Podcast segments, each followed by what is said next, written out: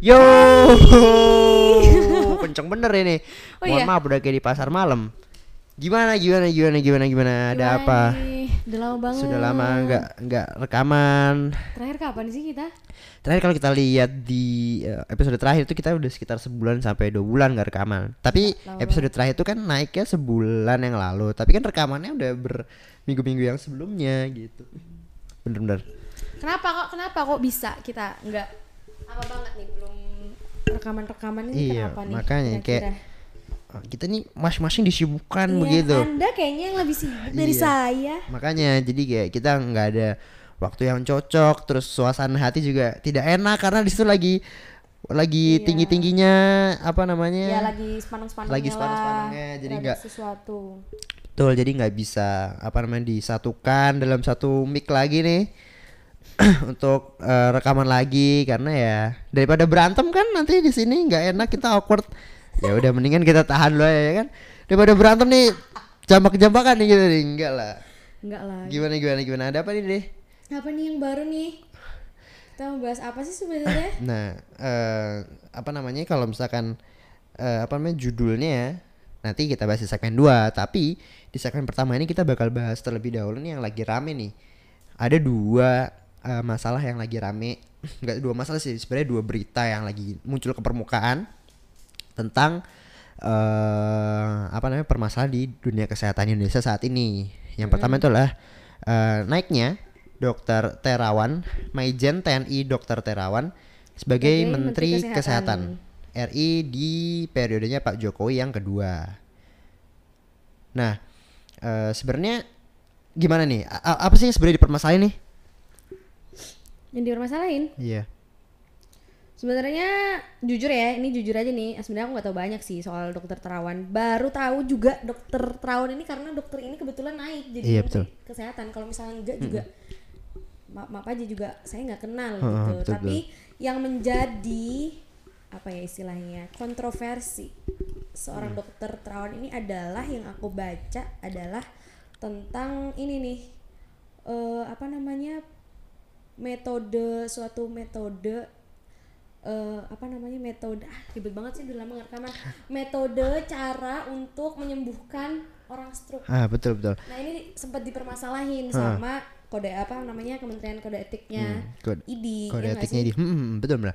Jadi yang dipermasalahkan dari eh, dokter Terawan ini adalah ketika dia memunculkan metode baru untuk menyelesaikan atau mengobati stroke yaitu dengan terapi eh, cuci otak otak. di mana kalau misalkan kita jelaskan terlebih dahulu nih ya, patofisiologi, patogenesis dari stroke itu sendiri lah. Ketika ketika pembuluh darah di otak itu tersumbat oleh eh, bekuan darah gitulah intinya kayak itu sehingga nanti eh, apa darah yang membawa oksigen itu tidak masuk ke otak sehingga nanti dapat menyebabkan kematian di otak gitu. Sehingga terjadilah stroke yang mendadak. Eh, stroke itu kan biasanya serangan yang mendadak gitu. Jadi sesimpel ini apa namanya eh, simple banget gitu loh Mm-mm. eh, apa namanya eh, metodenya metodenya si dokter Terawan adalah ketika eh, apa namanya dokter Terawan ini hanya memasukkan heparin sebagai eh, terapi cuci da- cuci otaknya gitu jadi kayak kan eh, seperti ketahui kan heparin itu sebagai anti- Antikoagulan. antikoagulan atau anti trombotik ya eh kok anti trombotik ya pokoknya bener ya? fungsinya secara gampangnya mencegah adanya pembentukan sumbat-sumbat lah nah di di pembuluh darah di pembuluh darah khususnya di otak sehingga Nah. eh, salah- makanya bisa men- apa namanya membantu eh, proses penyembuhan stroke itu tadi Benar, benar. gitu. gitu nah lalu dia diangkat sebagai eh, menteri kesehatan di eranya Pak Jokowi yang sekarang nah katanya nih eh, metode cuci otak yang dilakukan dokter Terawan ini pernah menyembuhkan 40.000 pasien banyak ya? Luar biasa banyaknya bos. Bukan banyak aja. 40.000 pasien dikali satu apa biaya paling murah itu 30 juta. Biaya paling mahal 100 juta. Udah dikali aja tuh buat beli pulau sendiri bisa itu. Wow, gila. Kaya raya berarti dokter Iya, ini. betul. Anaknya? Wah anaknya saya lihat dulu deh profilnya. Nah, eh, ini nih, wah parah nih belum bikin contekan nih. Kalau aku udah bikin contekan nih. Jadi eh, Dokter Terawan ini merupakan Maijen TNI eh, dok ini nama panjangnya dan gelarnya ya. Maijen TNI Dokter Terawan Agus Putranto, spesial spesialis radiologi, konsultan di mana yang sebagai eh, kepala rumah sakit eh, Pusat Angkatan Darat Gatot Subroto dari 2015 sampai 2000 sampai sekarang ini. Nah, sebenarnya Dokter Terawan ini bukan orang baru deh di dunia Oh iya. apa iya bu- bukan orang baru di dunia pemerintahan lah istilahnya atau di dunia eh, apa namanya ya Indonesia lah. dunia Indonesia gimana tuh? Ya, ya gitu di deh. Indonesia lah. Jadi dia udah kayak udah terkenal gitu ke mana-mana karena yang pertama dia ini juga yang eh, dokter yang mengdiagnosis Ashanti eh, istri dari Bapak Anang tercinta. BTW Bapak Anang itu bapakku. iya? Bap- iya dong. Bapak Anang Hermawan eh Anang Hermansyah yang mengidap autoimun gitu. Dan sebenarnya ini juga yang eh, sebagai eh, apa dokter yang me ngerawat ya, merawat si Iya, eh, almarhumah- almarhumah Ya, Ibu I- Ani, Yudhoyono. gitu. Bukan orang baru lah istilah ya intinya gitu. Dan kalau misalnya aku cari nih ya, ternyata ini bener nggak ya? Tapi bener kok ini dari cnbcindonesia.com baru aja de Oktober kemarin headline-nya ada yang kayak gini nih. ID tolak dokter Terawan jadi Menkes. ini isi suratnya. Ini kenapa nih? Betul, kok betul, bisa? betul. Kenapa? Nah, yang sebaca aku juga ya, jadi kayak eh, dokter Terawan ini kenapa dia ini bisa eh, ditolak? Bukan ditolak, dia, dia, dia di- ditentang lah kedudukan dia sebagai Menteri Kesehatan oleh ID karena dia ini eh, melanggar kode etik. Oh iya. Heeh. Jadi, eh, etik apa? nah, jadi dokter Terawan ini dikabarkan suka mengiklankan dan memuji dirinya sendiri, di mana sebagai seorang dokter kita ini kan dilindungi oleh kode etik yang sebetulnya ya sama sih itu kayak misalkan undang-undang lah undang-undang di eh, dunia kedokteran itu kayak kita tidak Iya. boleh mengiklankan dan memuji diri sendiri. Nah, dokter Terawan ini dia ini sempat mengiklankan eh, dirinya eh, terkait dengan metode cuci otak yang dia buat gitu. Makanya itu yang ditentang oleh ID gitu.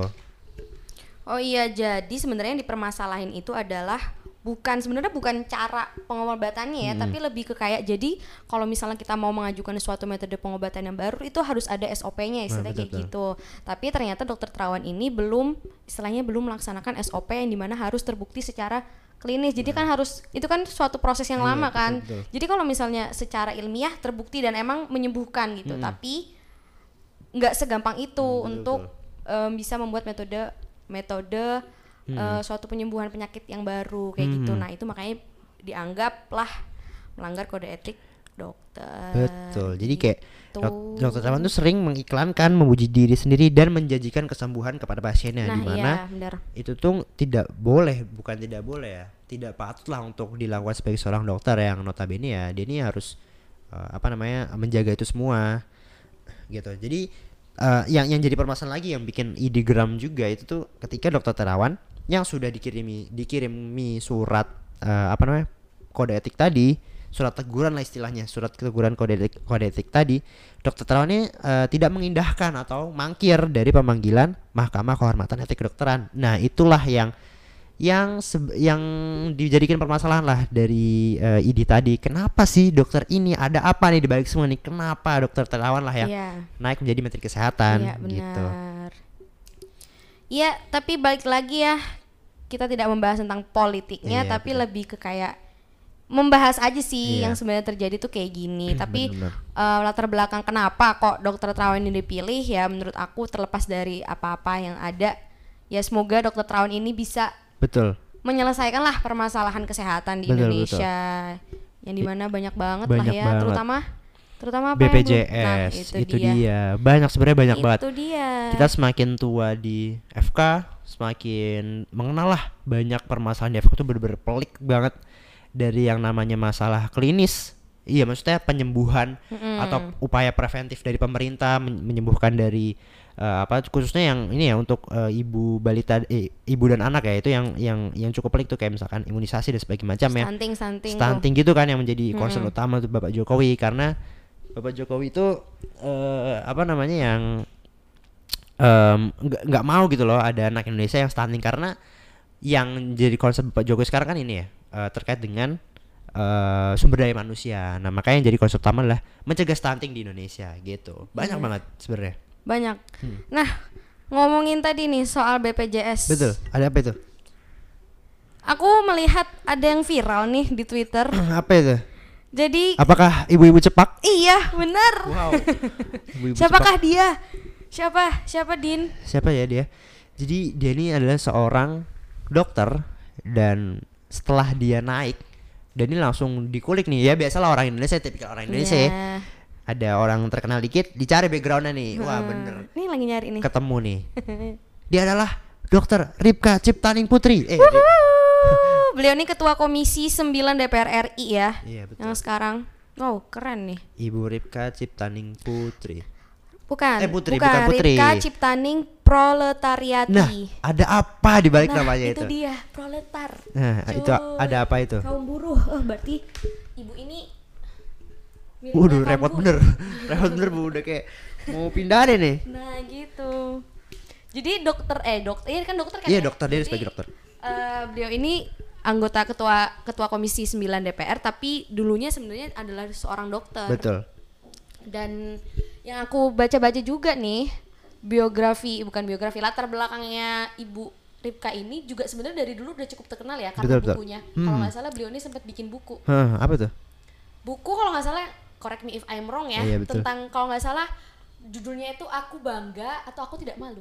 Aku bangga atau aku tidak malu jadi anak PKI. aku Aku apa ya? senang Ya itu deh. aku Jadi- bahagia menjadi anak PKI Iya, jadi Ya, ternyata Ibu Ripka ini dulunya Hmm, pas masih kecil. hmm. Ya sedih nih. kenapa tuh iya Nora pas lebay masih kecil jadi beliau ini apa namanya orang tuanya Hah? itu nggak tahu bener apa enggak tapi Hmm.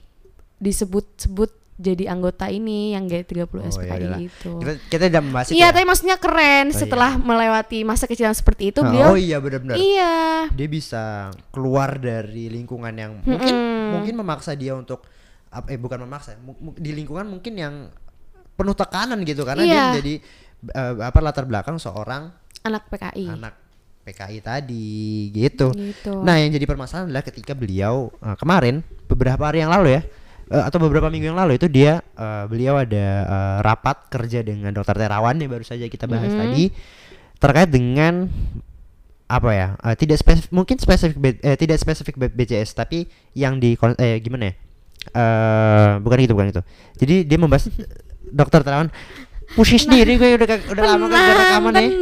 soalnya ini menggebu-gebu ini. Emosi saya dengernya ini. Mohon maaf nih ibu iya gimana gimana Nah, dia ra- intinya dia rapat kerja dengan eh, Menteri Kesehatan yang baru Dokter Terawan terkait dengan eh, permasalahan lah isu yang mungkin eh, ingin didengar oleh Menteri Kesehatan. Nah, yang dijadikan isu utama dari eh, bukan isu utama sorry, isu yang terkenal nih, yang viral itu adalah ketika Dokter Ripka dia ini eh, melakukan eh, menyatakan statement yaitu dokter lebih jahat dari polisi. Polisi nilang orang jahat, dokter nilang pasien. Mm-mm. di mana yang se- sepenangkapan saya sepenangkapanku ya udah kayak tutorial kan tuh pakai saya. Sepenangkap- sepenangkapanku ya jadi kayak dokter ini eh, ibaratnya dia itu kayak memalak dalam tanda kutip ya memalak si pasien untuk dengan eh dengan maksud tujuan untuk me- keuntungannya sendiri gitu.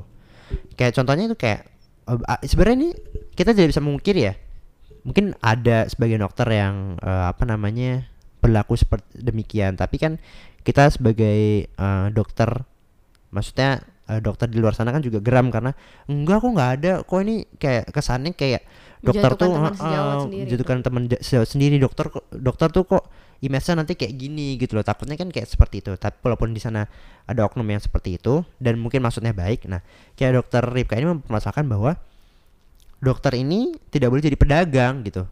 A- dalam artian sehar eh, yang seharusnya ini di, tidak dilakukan tapi malah dilakukan. Dan di situ kita mengambil keuntungan dari eh, apa namanya dari celah kayak dari celah situ gitu. Mm-mm.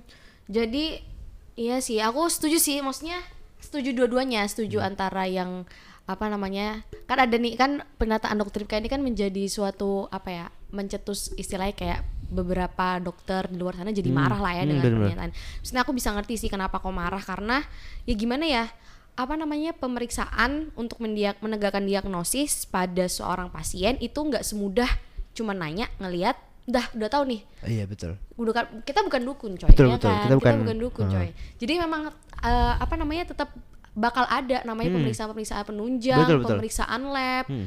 ya apalah itu yang banyak itu nah itu emang harus dilakukan ya emang fungsinya untuk bisa tahu ini orang sakit apa supaya nanti pengobatannya juga Ya, sesuai kayak betul. gitu. Dan yang apa namanya di pernyataannya itu dia juga kayak misalkan eh, apa namanya? Dia mencontohkan suatu kasus ya kayak misalkan pasien datang dengan demam terus eh, dicek aja cuma dari anamnesis dan pemeriksaan fisik aja tanpa dilakukan pemeriksaan penunjang itu dia bisa mendiagnosis eh, apa namanya mm, pasien gitu. Tapi berbeda berbeda dengan kenyataan dokter yang eh, sekarang itu yang bel- mungkin beliau lihat adalah ketika pasien datang terus kita anamnesis dan kita melakukan pemeriksaan penunjang Nah, dokter Ripka itu mempermasalahkan ketika kita ini melak- melakukan pemeriksaan penunjang tadi yang di mana keuntungan itu bisa di- eh, diambil menjadi untuk keuntungan seorang dokter. Nah, yang dipermasalahkan lagi adalah ketika ada oknum yang bermain sa- saat pemeriksaan penunjang pertama itu eh, mungkin tidak menunjukkan hasil yang valid gitu, dia memeriksakan ulang. Jadi kayak terus-terusan gitu loh. Kayak apa namanya? eh, ada, beberapa oknum yang memanfaatkan celah itu untuk keuntungan pribadinya dia. Nah, yang harusnya kita ketahui kan tadi yang udah kamu sebutin juga kan.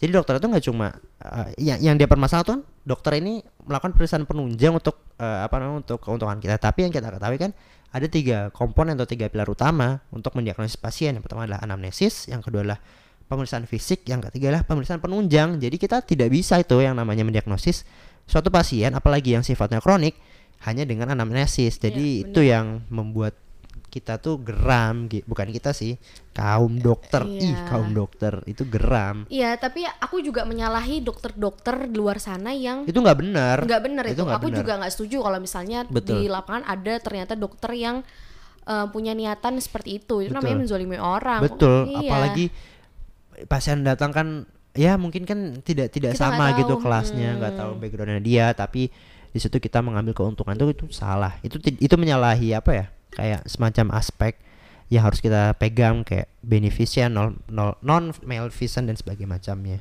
Gitu.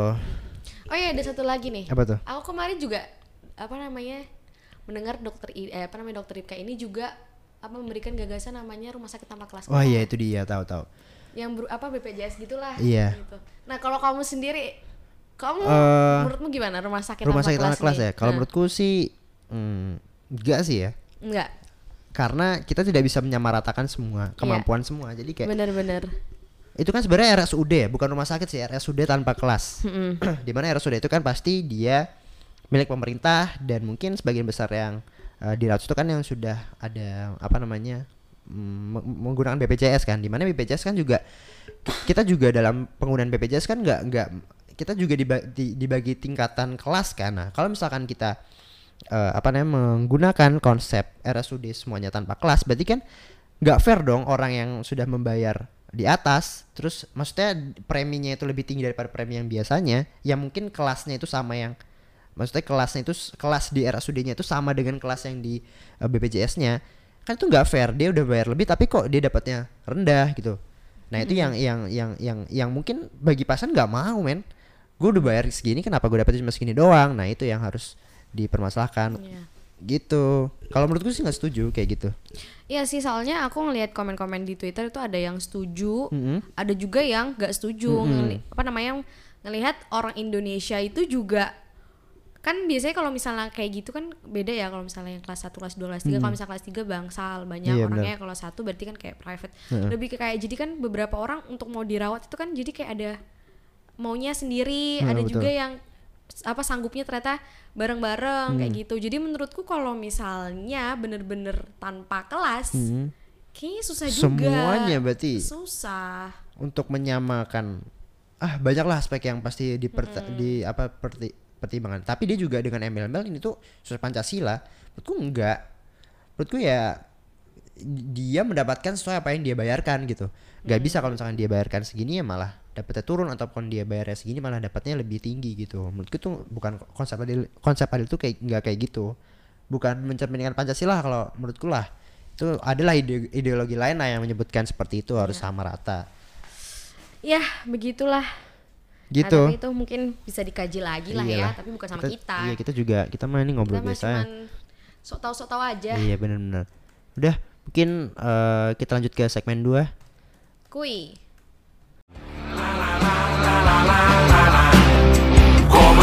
Tarian penghancur raya. La la la la la la la Kobarkan tarian penghancur raya. Nah. Oke, okay, balik lagi ke segmen Segmen 2 Jadi sesuai dengan judulnya ya uh, Tentang wisuda. Jadi kita bahas apa nih? Tentang wisuda. Oh iya bener juga. Kakak ada yang salah sih tadi bener. Emang gue yang salah oh, oh, oh. Jadi Yaudah. kita Nih ngomong-ngomong wisuda mm -hmm. um, Kan kita masih lama nih untuk enggak. i Bentar lagi. mm, masih lama sih menurut aku. Iya. Enggak lah bentar lagi bro. Enggak enggak terasa wisuda tuh Ya bentar udah lagi. deh terserah ya udah. ikut Tapi ya lumayan sih setengah tahun lagi lah ya. Yaudah, Eh amin ya Allah amin. Ya, Ah, anggaplah. Gimana gimana gimana? Tapi kan maksudnya kita belum menjalani itu. Betul. Jadi kalau misalnya menurut aku secara pribadi aku belum punya gambaran yang Betul. benar-benar ya karena kita aja baru mau mulai, Ih. mau mulai menemukan judul Ih keren. Ini adalah eh, awal titik. a- titik awal start kita the adventure begin Wow, wow. Nah, di gitu deh. di bulan depan. Mudah-mudahan insyaallah Bismillah. doakan ya guys. Nah, tapi apakah kamu pernah em, datang ke apa namanya sudah orang Pernah. kakakmu atau siapa kak? Siapa? Pernah? Siapa? Sudah bapakku? Enggak dong. Enggak, enggak serius. So bapakku soalnya wisuda, Bro. Eh, wisuda mamaku. Soalnya dia Atau ber- ber- spesialis. Iya, maksudnya da- dalam hmm, mungkin 10 tahun yang lalu ya datang wisuda. Tapi kalau misalnya dekat ini, Kakakmu. kakakku mungkin satu tahun yang lalu ya tentang wisuda. Jadi, Jadi gimana nih? Kalau kamu kalau aku kan nggak nggak pernah nggak Iya. pernah datang wisuda orang. wisuda sama sekali. Eh dulu pernah wisuda mamahku. Hmm. Pas- Wisuda apa tuh? S1. S oh enggak S2. Oh, S2. S2, tapi itu apa terakhir itu SMP. Oh, SMP gitu. ya? Sekarang nggak pernah. Dan kan kalau misalnya nggak tahu ya, tapi kan kalau misalnya di sini nggak ada arak-arakan kan? Kalau di di- FK.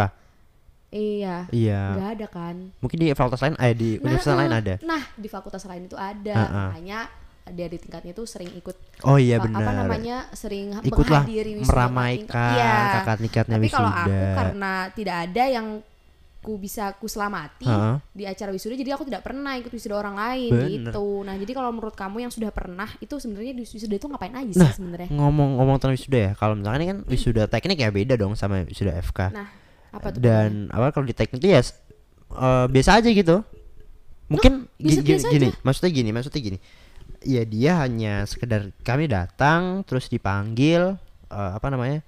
eh, untuk maju ke depan lalu disebutkan IPK-nya terakhir dan itu wow luar biasa banyak yang cum laude bener-bener literally hampir 60 atau 70% tuh cum laude luar biasa kebalik kan sama kayak kita kita ini mungkin ya yang di atas di atas tiga setengah mungkin bisa dihitung pakai jari kali ya berbeda dengan fakultas lain menurutku kayak gitu yang perbedaan yang pertama terus yang kedua itu ya eh, mereka tuh wisuda ya ya udah artinya studi mereka udah selesai mereka tidak perlu ada Oh, ikatan iya. di kampus Iya. gitu loh jadi yang eh, perlu diketahui makanya beberapa orang memaafkan tuh enggak beberapa lagu. Terus jadi kayak beberapa eh, apa namanya siswa fakultas lain tuh dia mengglorifikasikan wisuda. K- kamu ngerti apa namanya? Ini gak sih terasa gak sih kalau misalkan Instagram, di Twitter tuh kayak orang wisuda tuh kayak wow. Iya, benar. Padahal kalau menurutku ya, menurutku pribadi ya, kalau misalkan wisuda S itu udah itu mal- malah justru belum ada Itu apa-apanya. baru titik awal. Itu baru titik awal. Lu baru mau jadi keset di situ, Bro. Iya. Kalau misalkan ada rencana untuk lanjut koas, tapi kalau misalkan hanya Enggak. sebatas esket ya udah. Monggo, it's up to you. Tapi kan eh, apa namanya lumrahnya itu kan dokter menjadi eh sorry. eh, Seringnya, FK-nya umumnya. umumnya dan mungkin ya 99% lah ya. Sok tahu naik. banget. Iya. Ya Evi, gitu deh dapat dari mana itu datanya, Pak? Uset. Eh, apa namanya? eh, ah lupa gue tadi mau ngomong apa tadi. Yang jelas eh, kita ini tidak tidak perlulah mengglor kalau menurutku ya tidak perlulah mengglorifikasikan sebuah wisuda SK itu tidak perlu karena ya habis itu kita juga tur di bawah lagi tuh kayak misalkan kurva itu kita dari masuk kuliah nih kayak ada kurva depolarisasi kan naik sama thresholdnya itu wisuda ya turun lagi nanti. Kita ada eh, kurva repolarisasi aja kurva sih. repolarisasi dan kita ya baru kita depolarisasi, depolarisasi lagi gitu. Jadi nggak ada apa-apanya lah menurutku eh, wisuda di FK esket ya. Tapi ya pengen gitu. Maksudnya paham kan? Iya. walaupun kita tidak mengglorifikasikan ya tapi kita justru kita juga pengen wisuda gitu loh gimana sih ngerasain Jadi sebenarnya wisuda tuh cuman kayak bentuk perayaan aja, Betul. perayaan bahwa kita sudah menyelesaikan studi kita. Sebenarnya itu tuh doang. iya bener Jadi mau kamu nggak ikut wisuda tuh sebenarnya hak kamu. Iya, terserah. Cuman ya gimana ya kayak kamu udah capek-capek belajar beberapa tahun belakangan ini, terus udah capek-capek nyari data buat bikin skripsi dan lain-lain. Nah itu puncaknya kamu merayakan keberhasilan kamu itu ya di wisuda. Wih. Sebenarnya inti wisuda itu cuma itu bro. Jadi kalau kalau di kalau di video ini buset ibunya nunjuk-nunjuk itu. Udah kayak demo ini. ya tapi bener gak? Aja dari tadi kalem gitu kan depan mic. Ini ibunya udah kayak Ya tapi bener Iya kan? benar-benar kayak akhirnya kita lepas Mm, gitu. gitu. Walaupun untuk yang anak FK setelah itu digenjot lagi buat Betul. persiapan kok. Justru- Der, menurutku ya ber berkuliah itu baru koas kalau aku ya. Kayak ini tuh kayak cuma bimbel lah istilahnya kalau misalkan Iya Iya, bener, bener ada kan? juga sih ada juga benernya. teori kan kita ini full Iya. of teori gitu Iya. kalau misalkan kita oke lah ada sedikit eh, apa prakteknya tapi itu cuma sebatas praktek iya praktek praktek kan dalam tanda kutip kalau misalkan ujian itu kan juga pasiennya bohongan pasiennya itu boneka dan sebagainya macamnya. Kalau misalkan eh, apa namanya eh, fakultas lain mungkin eh, aku nggak tahu ya. Tapi yang jelas itu ya ini tuh benar-benar kita mempelajari eh, teorinya prakteknya dan eh, ujian sebenarnya dan kuliah sebenarnya itu adalah saat koas itu yang benar-benar kuliah kedokteran tuh di situ gitu. Jadi kalau kita tidak perlu lah membanggakan kita mau udah semester berapa kita semester berapa itu nggak perlu menurutku gitu. Jadi makanya kalau wis- wisuda ya udahlah wisuda ya wisuda aja gitu baru nanti kalau ada kebanggaan ketika kita kita sumpah dokter nah itu baru Iya. wisudanya anak dokter tuh sumpah, Sumpah dokter. dokter. baru lo keluar dari dunia kampus gitulah istilahnya Terus habis itu apa namanya baru lagi titik awal lagi Nah, iya. dunia kerja ah itu udah itu Nah. itu bahasan bahasan sendiri lah kita tidak perlu Nah. tidak perlu membahas ya gitu deh nah yang apa namanya ah tadi mau nanya apa tuh jadi sebenarnya di FK ini pasti kan banyak tuh tahap-tahap untuk men- mencapai gelar esket dan itu tuh ya lumayan ini ya lumayan panjang ya tahap menggelarkan eh, apa namanya mendapatkan gelar esket tadi sama sama fakultas lain gimana tuh maksudnya dalam hal apa ya kalau misalnya tahapannya kan ya sama Mm-mm. aja kita Oh iya, bikin sahabat. skripsi Iya, cuman benar. bedanya kita sama fakultas lain tuh adalah esket itu bukan akhir benerannya Mm-mm. masih ada lagi itu doang Mm-mm. nggak bukan itu doang sih itu ya gitulah Mm, bener bener bener. Ya diawali dengan biasa lah ya. Kita nyari judul ya sama aja ya sebenarnya. sama aja sebenarnya Kurang lebih sama aja ya. Tugas akhir tuh di mana-mana tuh pasti ada di setiap fakultas gitu di di berbagai universitas tuh pasti ada. Ya nyari judul, nyari dosen pembimbing. Ya walaupun kita juga belum mengalami ya, tapi ya dalam waktu dekat ya mudah-mudahan kita eh, apa namanya masuk ke fase itulah. Kita benar-benar kita bakal masuk ke fase kehidupan baru yaitu mencari tanda-tanda dosen pembimbing terus mencari dosen pembimbing ke lapangan ke langsung lapangan nyari langsung nyari data itu bakal kita alami. Ya sebentar lagi. Ya walaupun balik lagi ini tuh kayak cuma siklus gak sih? Ini kayak baru awalan nanti akhirnya juga nggak terlalu tinggi ya kan? Ini apa eh, awal eh, awal skripsi skripsinya berat habis itu esket ya udah gitu doang. Dapat esket gitu doang terus nanti awal lagi koas dan nanti akhirnya eh, mendapat gelar dokter. Gitulah intinya. Tapi kita tidak kalau menurutku ya nggak perlu lah. Bukannya nggak perlu ya tapi perlu membanggakan tapi tidak nggak nggak nggak nggak perlu yang kayak wah gue dapat gelar esket nih. Enggak kebanggaan sebenarnya. iya sih kalau menurutku gitu. Iya. kalau kalau belum eh, nyampe gelar dokter sih it's okay nggak masalah Iya sih, jadi ya sebenarnya itu hak orang sih mau dia mau merayakan gimana gimana itu toh itu juga hak dia kan. betul Ya kayak aku bilang tadi itu ya sebagai bentuk unjuk diri bahwa dia mampu gitu Iya, aja betul, lah betul. gitu Hah. doang sih sebenarnya iya iya kayak gitu. Tapi ya dan kayak kamu bilang tadi bahwa inti dari akhir dari semua apa namanya masa studi anak kedokteran itu ya udah pas udah dapat gelar dokter. sumpah Nah, dokter tadi ha. Itu sih dan itu masih panjang banget ya buat kita. iya panjang banget bro padahal kita ngerasanya tuh kayak di kampus tuh udah tua gitu padahal ya Udah belum loh kita. iya bener eh nggak tua banget bos tua banget umur 80 kita kan masih umur ini kamu tuh suka nggak sih kayak mikir kalau aku sih suka kayak mikir ke belakang kayak wah gila aku bisa ya sampai tahap ini iya gitu. bener kayak bentar lagi loh Iya. gitu. tapi sekaligus juga maksudnya sekali aku kak Waduh, tahu waduh. tahu bentar lagi. Rame bener sih banget udah. Ada konvoy apa gimana itu? Ada motor. Ada siapa sih? Namanya gitu deh. Maksudnya tahu bentar lagi mau selesai itu kayaknya seneng gitu loh. Mm-mm, benar. karena sebenarnya udah capek juga nggak sih jadi anu apa Wih. namanya? Ibunya udah kayak udah semangat banget nih. Dia udah kayak pagelaran nih gini gini Enggak maksudnya apa namanya semakin ke sini tuh materinya semakin berat dan semakin kayak nyadar bahwa Iya.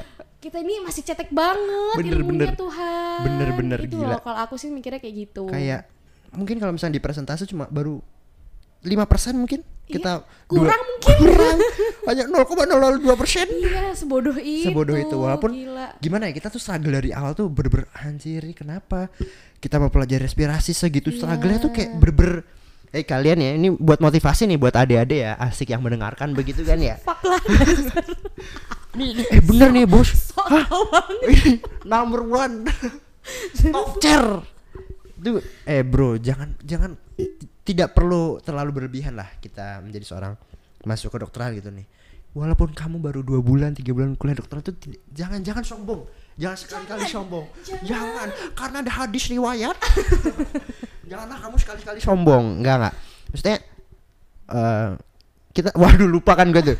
Eh, kita ngelihat kayak wah gue keren banget nih udah bisa belajar tentang jantung. Apa namanya? Jantung sirkulasinya bagaimana tuh? Terus kerja hormon bagaimana tuh? Pakai CGMP CAMP terus ada Frank itulah. Starling syndrome dan sebagainya macam itulah. itu. Aduh itu masih aduh itu belum masih ada. itu masih dasar Iya, segala benar. Iya. dasar kehidupanmu kelak. Gila. Itu masuk ke tahun kedua pun begitu. Kita udah wah gue paling jago nih diagnosis demam berdarah nih. Wah, kan pada saat itu. Iya pada saat wah ibu sa eh, ditelepon mama ini sakit. Oh demam berdarah itu enggak.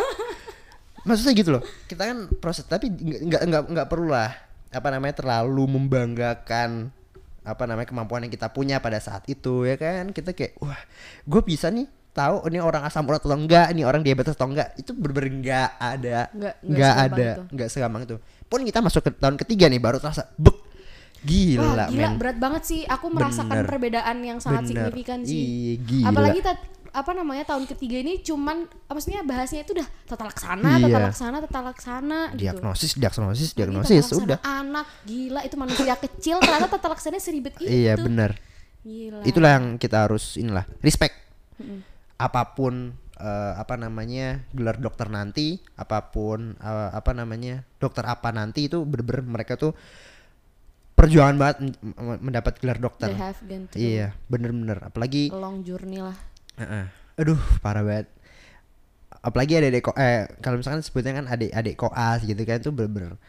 Sebenarnya itu dia pun kita nanti kalau eh, eh, udah koas gitu ya kita juga eh nyet empat tahun kita udah dibangga banggakan misalkan nanti kita ya misalkan nanti akhir deh semester 6 gitu. Wah gue udah paling bisa ini eh, mendiagnosis segala macamnya. Uh gue paling jago nih resusitasi dan sebagainya macam tapi nanti kalau kita koas gila itu nggak nggak ada apa-apanya gitu loh.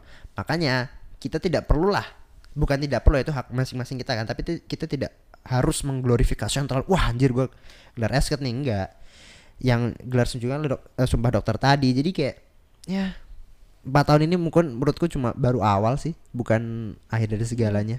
Jadi itu yang perbeda perbedaannya itu kalau misalkan fakultas lain mungkin akhir uh gue bisa wisuda nih gue dapat eh, gelar arsitek dan sebagainya macam itu dia udah goals dan dia ya langsung istilahnya kayak empat tahun langsung panen. Kalau kita Iya. empat tahun masih apa tahun? nih ya? Belum. Baru ini nyangkul kita nih. Tahun ketiga tahun pertama nyangkul. Tahun ketiga ngeratain. Eh enggak tahun ke, tahun kedua ini nanam bibit. Nah kali kita lagi nyiram nih. Nah, belum kita belum sama menuainya sekali. masih lama masih lama sekali. masih lama iya itu sih yang sebenarnya aku bikin aku insecure.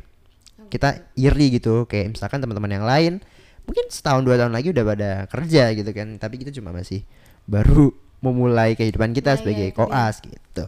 Tapi itu oke lah. Namanya juga perjalanan hidup harus kita lewati bersama arungi Iya. naiki gunung udah lah pulang-pulang nih gimana nih eh ya udah pokoknya gitu jadi tuh eh, makanya yang kayak kamu bilang kamu itu insecure jadi tuh sebenarnya di satu sisi aku seneng karena bentar lagi aku akan terbebas Betul. dari teori-teori buku-buku Iya, bener. itu Heeh. tapi dan segala jurnal eh, iya Ya, masih deh kalau misalnya jurnal jurnal. Ah, maksudnya kalau kalau masalah Teori. belajar sebenarnya kan masih terus menerus gitu kan tujuh seven apa sih Seven jam. Seven- bukan seven Apa jam terus? brosku apa sih yang five star doctor Oh, iya. long life learner Nggak usah, dream nggak usah. catcher Nggak usah jadi Nah, terus? intinya mau dengerin gak? iya mau dengerin nih udah dari tadi gue dengerin nih bos Iya, maksudnya kayak di satu sisi aku senang bentar lagi mau selesai. Hmm. Betul, betul. Tapi di satu sisi aku juga takut menghadapi kenyataan-kenyataan yang Hmm. Iya, di depan betul. itu kok Berat. apalagi ngedengar kakak tingkat kakak tingkat ya cerita Allah. yang kita baru aja kemarin pemeriksa eh, apa namanya ngelakuin eh, apa namanya praktikum parasit itu Heeh.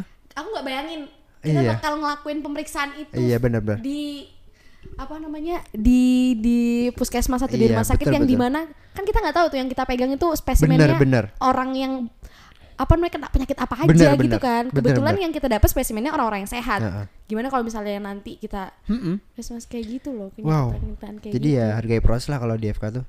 ya bener Betul. itu kuncinya Ih, ih Kunci. bener anda ih, Ih, keren. keren hargai proses. Uh. Wah. ya gitulah pokoknya intinya kalau misalkan bisa di FK ya menurutku ya nggak nggak perlu lah kita terlalu ini walaupun kita baik lagi kita ada tanggung jawab ke orang tua Eh, ya orang tua pasti ada kebanggaan lah saat kita bisa mendapatkan gelar SK tadi Iya. baik lagi tapi ya kalau misalkan kita dari spe- perspektif mahasiswa kedokteran nih ya aku tanpa ini ya tanpa mendiskreditkan eh, apa namanya mahasiswa fakultas lain tapi menurutku ya dan bagi teman-temanku tuh ya ya udahlah SK itu juga baru awal kok. Nggak perlu lah kita eh, apa namanya terlalu membanggakan SK itu walaupun ya gimana ya bukan bukan terlalu memba- membangga banggakan tapi kita juga justru harus bangga juga. Eh, pusing gak tuh? Kita tidak perlu melebih-lebihkan. Kita tidak perlu terlalu bangga tapi kita juga harus bangga gitu karena kita ya berhasil. Bingung nggak lo? Iya bener kita kan? nggak boleh kita nggak boleh bangga Apa tapi kita ya? juga harus bangga. Iya ya, ya, gitu lah gitu pokoknya. deh ya gitulah. Pokoknya intinya seperti itu. Ya gitu. Aduh capek gue nih. Udah capek nih emosi, Emosi. nih ngomongnya. Karena sebagian dari cerita ini adalah curhat sebenarnya. Iya, curhat bener. Karena ya gitulah. Curhat anak-anak semester menuju akhir. Iya betul. Oke ada lagi yang mau dibahas nih tentang wisuda nih? Nggak ada sih. Dah intinya pokoknya kuliah di FK itu jelas susah Heeh, tapi jalanin aja. Jalanin aja dan tidak perlu sombong. Iya. karena yang sombong hanya eh, yang syukur